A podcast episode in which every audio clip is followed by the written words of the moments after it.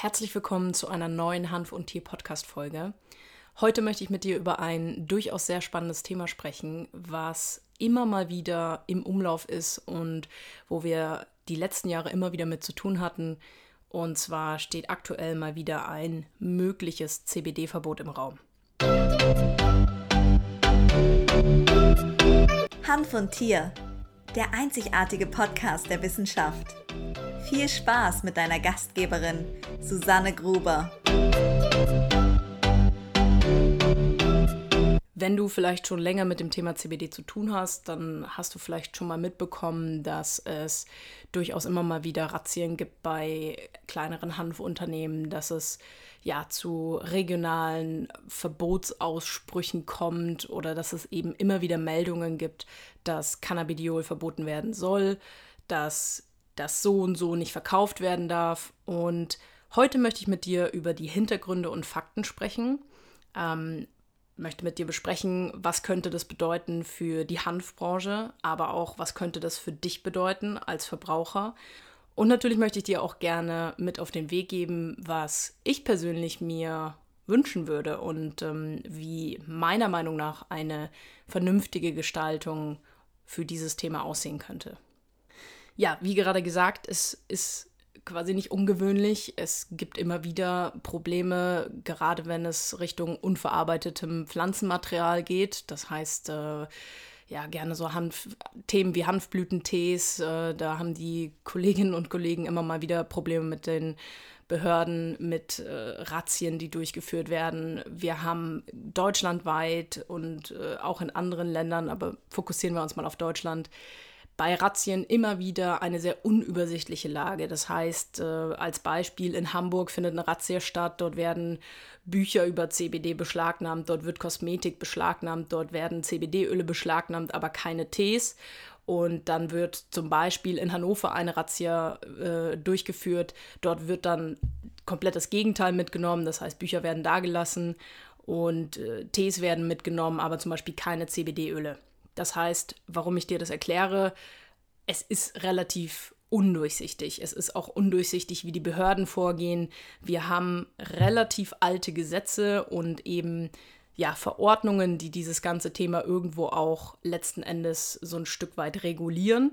Und das ist natürlich immer noch nicht oder das, das ist noch nicht an die neue Situation, in der wir uns aktuell befinden, ähm, angepasst worden. Es gab 2019 endlich oder eine lang und ersehnlich erwartete Empfehlung der WHO, also der Weltgesundheitsorganisation, die sich damals sehr klar dafür ausgesprochen hat, dass äh, reines Cannabidiol aus der United Nations Drug Control Convention Liste 1 von 1961 doch bitte zu streichen sei. Hier wurde auch ganz explizit die Empfehlung ausgesprochen, dass ähm, Präparate, die überwiegend CBD enthalten und weniger als 0,2% THC, nicht ähm, unter die internationale Kontrolle fallen sollen. Das heißt, sehr einfach ausgedrückt hat die WHO damals die Empfehlung ausgesprochen und auch sehr klar ausformuliert, dass Cannabidiol und CBD-Extrakte ihrer Meinung nach frei verkäuflich erhältlich sein sollten.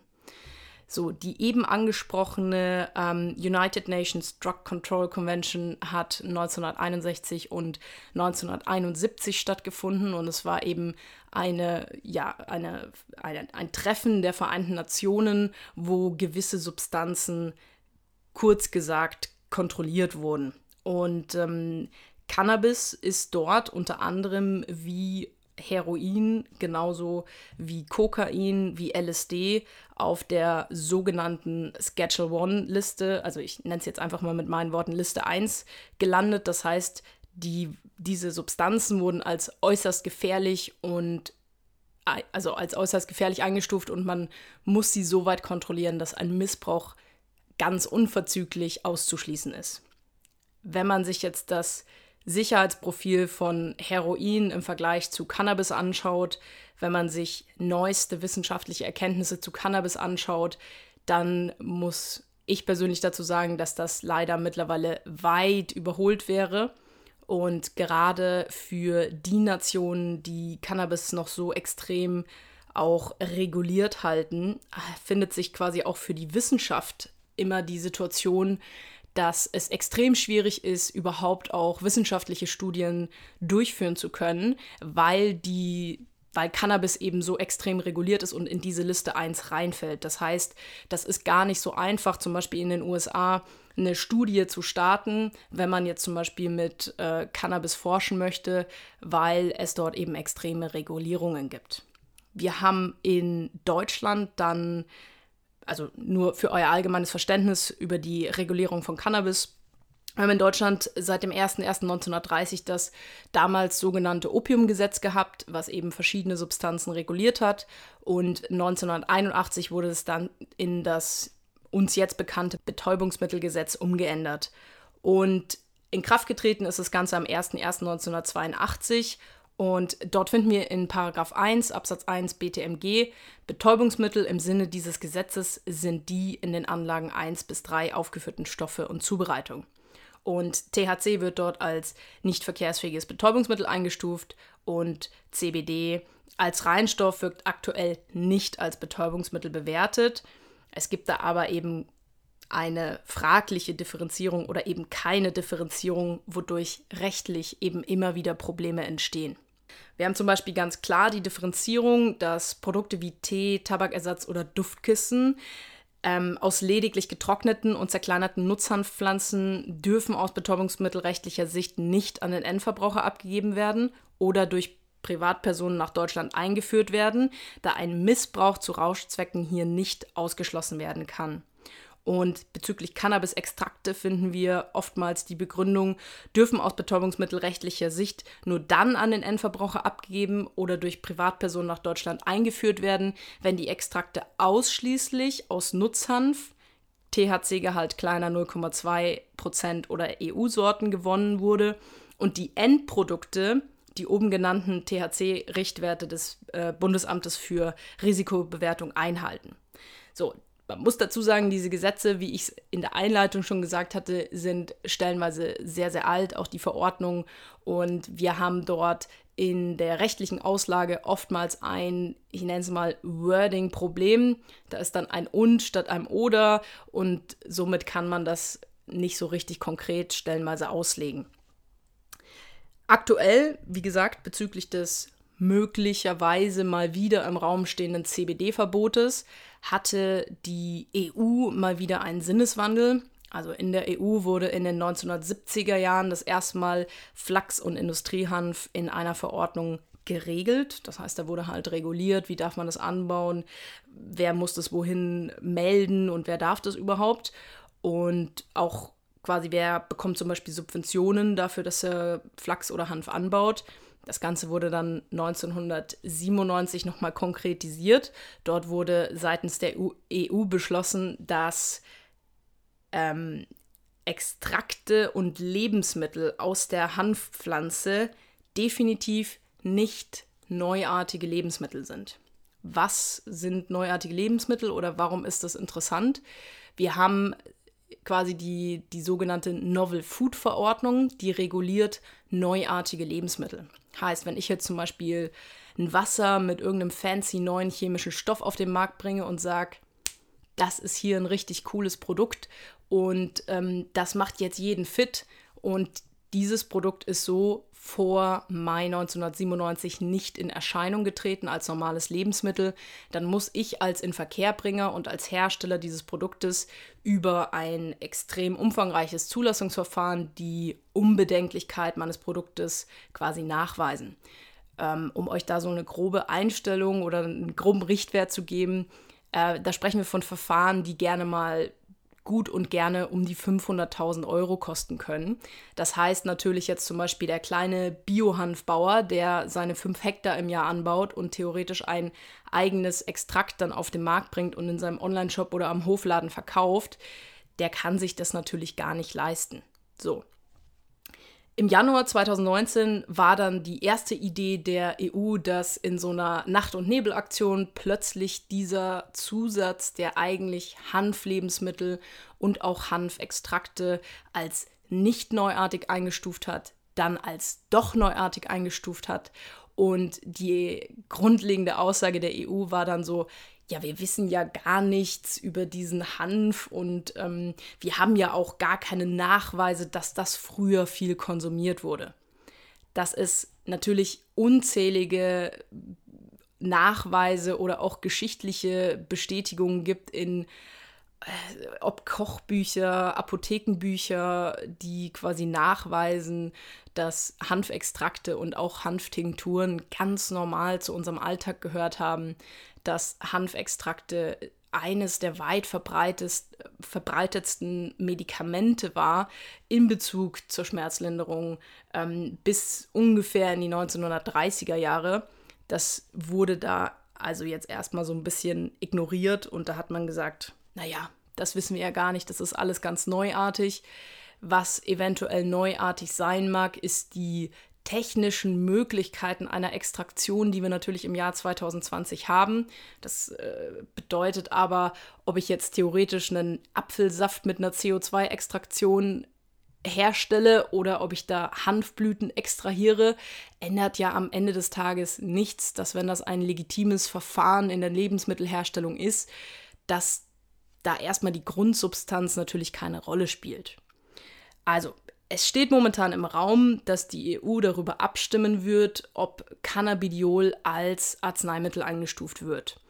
Und sollte das so sein, dann ist das sehr, sehr wahrscheinlich, dass eben kein, keine Extrakte, keine naturbelassenen Extrakte, schon gar keine Isolate in irgendeiner Art und Weise ähm, dann noch frei verkäuflich erhältlich werden gucken wir uns kurz an, was könnte meiner Meinung nach diese Entscheidung für die Hanfbranche bedeuten. Ganz klar, wie gerade gesagt, es könnte eben das Verkaufsverbot von CBD-Extrakten und Isolaten als Nahrungsergänzungsmittel im Haus stehen. Ja, das heißt, aktuell überwiegend CBD-Extrakte oder auch Isolate werden ja auf dem Markt als Nahrungsergänzungsmittel angeboten. Wenn wir jetzt aufs Tier gucken, dann sind das auch gerne mal als Ergänzungsfuttermittel deklarierte Produkte. Und das wäre dann natürlich nicht mehr erlaubt, weil neben der Möglichkeit, dass ich momentan als Hersteller Probleme wegen Verstoß gegen das Betäubungsmittelgesetzes bekommen könnte, ähm, auch wenn die Richtwerte eingehalten werden. Da sind wir wieder bei der großzügigen Auslegung, wie, wie jede Behörde das eben dann stellenweise auch mal auslegen möchte. Wäre dann natürlich ganz klar der un unerlaubte Verkauf von Arzneimitteln ähm, ein Straftatbestand, der auch als Unternehmen gar nicht so also das ist keine lapidare Sache, wo ich sage, ja, da sind mal irgendwie drei Öle von mir ähm, kon konfisziert worden von der Polizei, sondern da geht es wirklich darum, wenn ich so einen Verstoß begehe, dann kann theoretisch die Staatsanwaltschaft äh, und, und eben die zuständigen Ermittlungsbehörden meine komplette Firma einfrieren. Also von, von Geldvorgängen über sonstiges, weil das ist ja ein extrem ja, ein extrem bedenklicher Vorgang, wenn ich nicht zugelassene Arzneimittel in den Umlauf bringe. Was könnte das ganze Thema für dich bedeuten als Verbraucher? Dass du natürlich theoretisch keine frei verkäuflichen CBD-Produkte mehr erhältst oder CBD-Extrakte. Ähm, es könnte eine Art Umdeklarierung stattfinden. Ich muss dazu sagen, ich bin keine Anwältin, deswegen weiß ich nicht, ob das Grauzonen technisch für Hersteller möglich wäre. Aber es könnte natürlich sein, dass der ein oder andere Hersteller dann sagt, ach Mensch, dann deklarieren wir das um als zum Beispiel Aromaöl, schreiben da drauf, es ist nicht für den menschlichen Verzehr geeignet, schreiben da noch irgendwie drei Zahlen drauf, dass man das in seinen Duft, äh, in, sein, in sein Duftkerzchen mit reinmachen kann, machen da drei Zwinkersmileys dahinter und dann dürfte das schon durchgehen. Das bedeutet natürlich für dich als Verbraucher auch, dass du auf absolut unkontrollierte Produkte dann zugreifen könntest. Ja?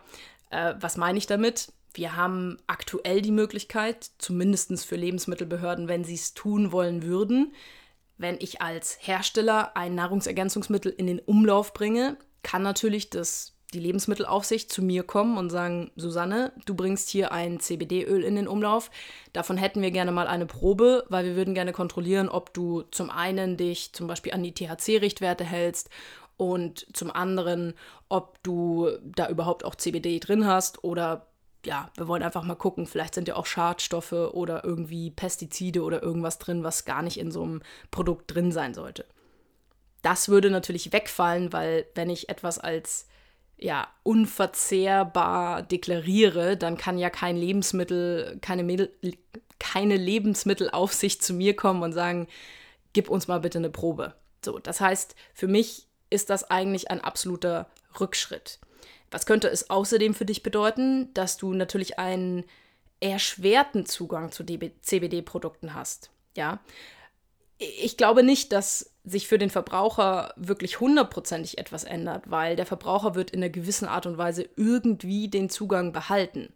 Aber natürlich musst du dir vorstellen, wenn du plötzlich ein CBD-Öl für deine Katze oder für deinen Hund dann nur noch vom Tierarzt bekommst, dann könnte sich meiner Meinung nach die Situation einstellen, die wir aktuell bei Cannabis-Patienten in der Humanmedizin haben, dass du erstmal einen Tierarzt finden musst, der dem Thema offen gegenüber ist, der das dann entweder direkt an dich verkauft oder der dir ein Rezept ausstellt, damit du dann das Produkt zu einem vielleicht anderen Preis als jetzt frei verkäuflich über die Apotheke erwerben könntest.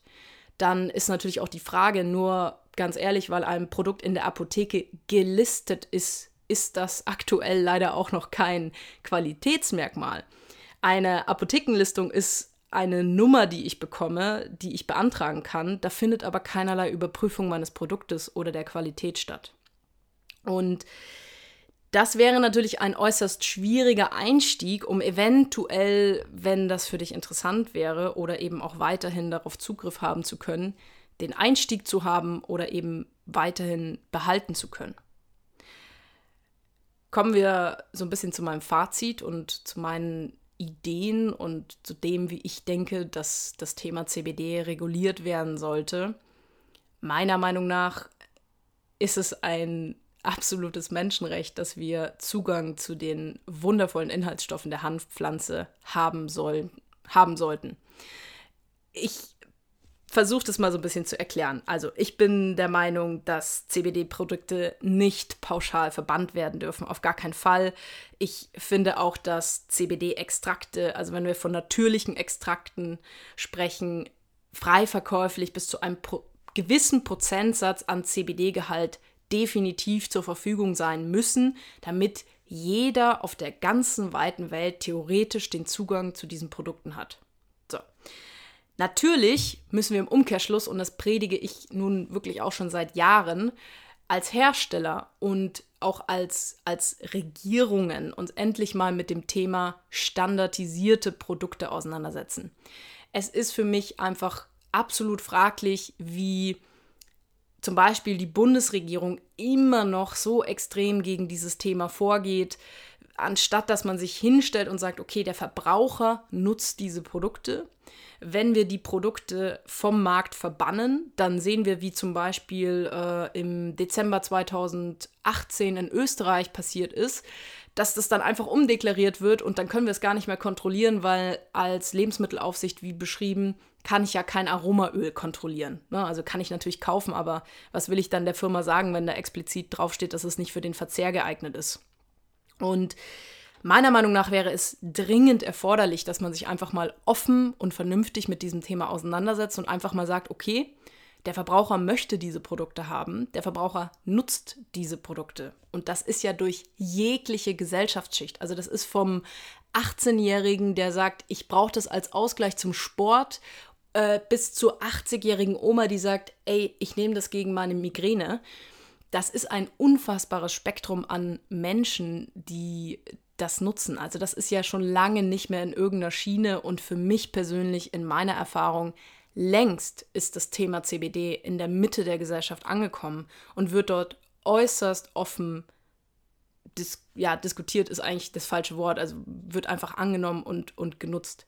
Und es macht für mich überhaupt gar keinen Sinn, diese Produkte zu verteufeln oder irgendwie zu verbannen.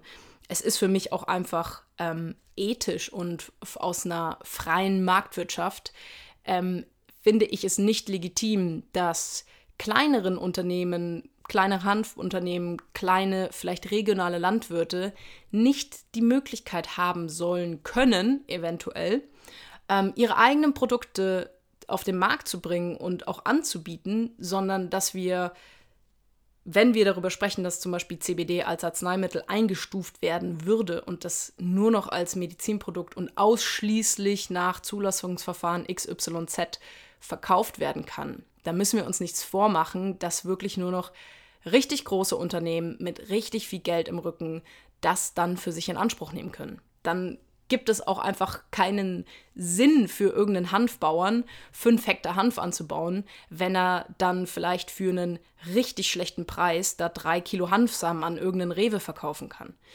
Ähm, das ist einfach für mich auch eine Einsch ein, ein extremer Einschnitt in die freie Marktwirtschaft. Wir befinden uns aktuell in einer weltweiten Pandemie, wo wir einfach feststellen, dass auch das Berufsleben sich extrem umstrukturiert und dass es zum Beispiel Branchen gibt, die extrem davon betroffen sind, wo wir meiner Meinung nach neben all dem Negativen, was vielleicht passiert, auch ein unfassbares Potenzial haben, großartige Dinge aus dieser Situation entstehen zu lassen. Und die Gleichberechtigung ist für mich ganz klar eines, ein, ein extrem wichtiger Punkt. Es kann nicht sein, dass derjenige, der am größten ist und der am meisten Geld hat, dann zukünftig nur noch die Möglichkeit hat, Produkt X auf den Markt zu bringen. Auch aus Verbrauchersicht ist es ja vielleicht total langweilig, weil vielleicht hast du irgendein, weiß ich nicht, ein cooles Verhältnis auch zu deinem Landwirt um die Ecke direkt und kaufst dort genau aus dem Grund, weil du den Typen total cool findest, immer dein CBD-Öl. Ja, und dann muss man, muss man sich wieder umorientieren und hat irgendein standardisiertes Produkt X, was vielleicht auch, weiß ich nicht, gar nicht schmeckt, muss man, muss man dazu sagen. So. Also, wir brauchen ganz klar standardisierte Regulierungen und zwar im Sinne des Verbrauchers, im Sinne des Verbraucherschutzes. Diese Regulierungen müssen aber so gewählt werden, dass theoretisch jeder Marktteilnehmer ein gewisses Potenzial hat, am Markt teilzunehmen und es nicht nur gewissen Leuten vorbehalten wird. Wir benötigen definitiv auch neue und angepasste Gesetze und Verordnungen, die das Thema Nutzhanf endlich mal entkriminalisieren, endlich mal sich vernünftig mit dem Thema auseinandersetzen. Es gibt teilweise Produktrückrufe von Cannabidiol-Produkten, ja, also von, von CBD-Extrakten, wo statt 0,0001, 0,0004% THC drin sind und dann wird auf wird dort wirklich ein internationaler Produktdruckruf passieren ähm, oder passiert, wo davor gewarnt wird, dieses Produkt zu konsumieren, weil es gesundheitliche Risiken haben kann. Und natürlich, wir müssen ganz klar darüber sprechen, dass es Regulierungen geben soll, ja. Und ich kann jetzt nicht irgendeinem einem Fünfjährigen ohne ärztliche Anleitung irgendein Produkt vom Markt geben. Aber einen erwachsenen Menschen auch quasi einfach die Chance zu nehmen, diese Produkte überhaupt auch mal auszuprobieren. Das erschließt sich mir nicht so ganz. Und ja, ich sehe gerade, ich gucke gerade auf meine, auf meine Anzeige, mein Computer läuft der Mitschnitt. Ähm, es ist einfach ein wahnsinnig spannendes Thema und ich glaube, ich habe mich auch ein bisschen verquatscht. Aber mich würde interessieren, wie ist denn deine Meinung dazu? Also sagst du, du, Susanne, mir ist das alles total schnurz, solange ich irgendwie Zugang zu dem Produkt habe. Äh, oder ja, finde ich total richtig, dass wir äh, Cannabidiol endlich mal als Arzneimittel einstufen, weil das darf nur über den Arzt abgegeben werden. Schreib mir da gerne eine DM bei Instagram. Wie gesagt, mich interessiert es sehr, wie deine Meinung dazu ist. Und vielleicht nochmal zum Thema Arzneimittel aus meiner persönlichen Meinung macht es ja durchaus Sinn, ab einem CBD-Gehalt X, ob das jetzt 10% sind oder ob man sagt, ab 15% CBD-Gehalt, ist das bitte ein Medikament und dann ist das bitte nur über den Arzt und mit ärztlicher Anleitung für den Verbraucher zu bekommen. Das wäre für mich persönlich total legitim. Aber, und da möchte ich noch ein Aber hinzufügen, dann muss auch gewährleistet sein, dass die Ärzte in Deutschland und in Europa so gut geschult werden und so aufgeklärt sind, dass sie keine Angst davor haben, diese Produkte als Alternative zu einem normalen Schmerzmedikament zu verschreiben oder vielleicht zu Opioiden zu verschreiben, sondern dann müssen wir als Gesellschaft auch einen ganz großen Teil darin erleben, äh, erledigen, dass wir sagen, ja, wir haben jetzt 2017 beschlossen, Cannabis ist ein Medikament. Wir erlauben das und dann muss es auch möglich sein, dass jeder, der, der, der den Nutzen von dieser Pflanze haben möchte, Zugang dazu hat. Das ist meine Meinung dazu. das ist, glaube ich, auch eigentlich ein tatsächlich schönes Schlusswort. Dabei möchte ich es belassen. Wie gesagt, schreib mir gerne deine Meinung. Und ja, ich hoffe natürlich sehr, dass die EU sich anders entscheidet, dass wir weiterhin den freien Zugang zu CBD-Extrakten behalten werden. Und ich sage vielen, vielen Dank, dass du dir die Folge angehört hast. Mich würde es wahnsinnig freuen, wenn du mich unterstützt, indem du bei Spotify oder Apple Podcast den Podcast abonnierst. Gerne auch bei YouTube, wenn du beides nicht hast. Und gerade zum Beispiel bei Apple, wenn dir der Podcast gefällt, bitte lass mal eine ehrliche Bewertung da. Und dann hören wir uns schon wieder nächste Woche mit einer neuen Podcast-Folge. Ich sage, wie gesagt, vielen, vielen Dank, dass du zugehört hast und hab eine gute Zeit.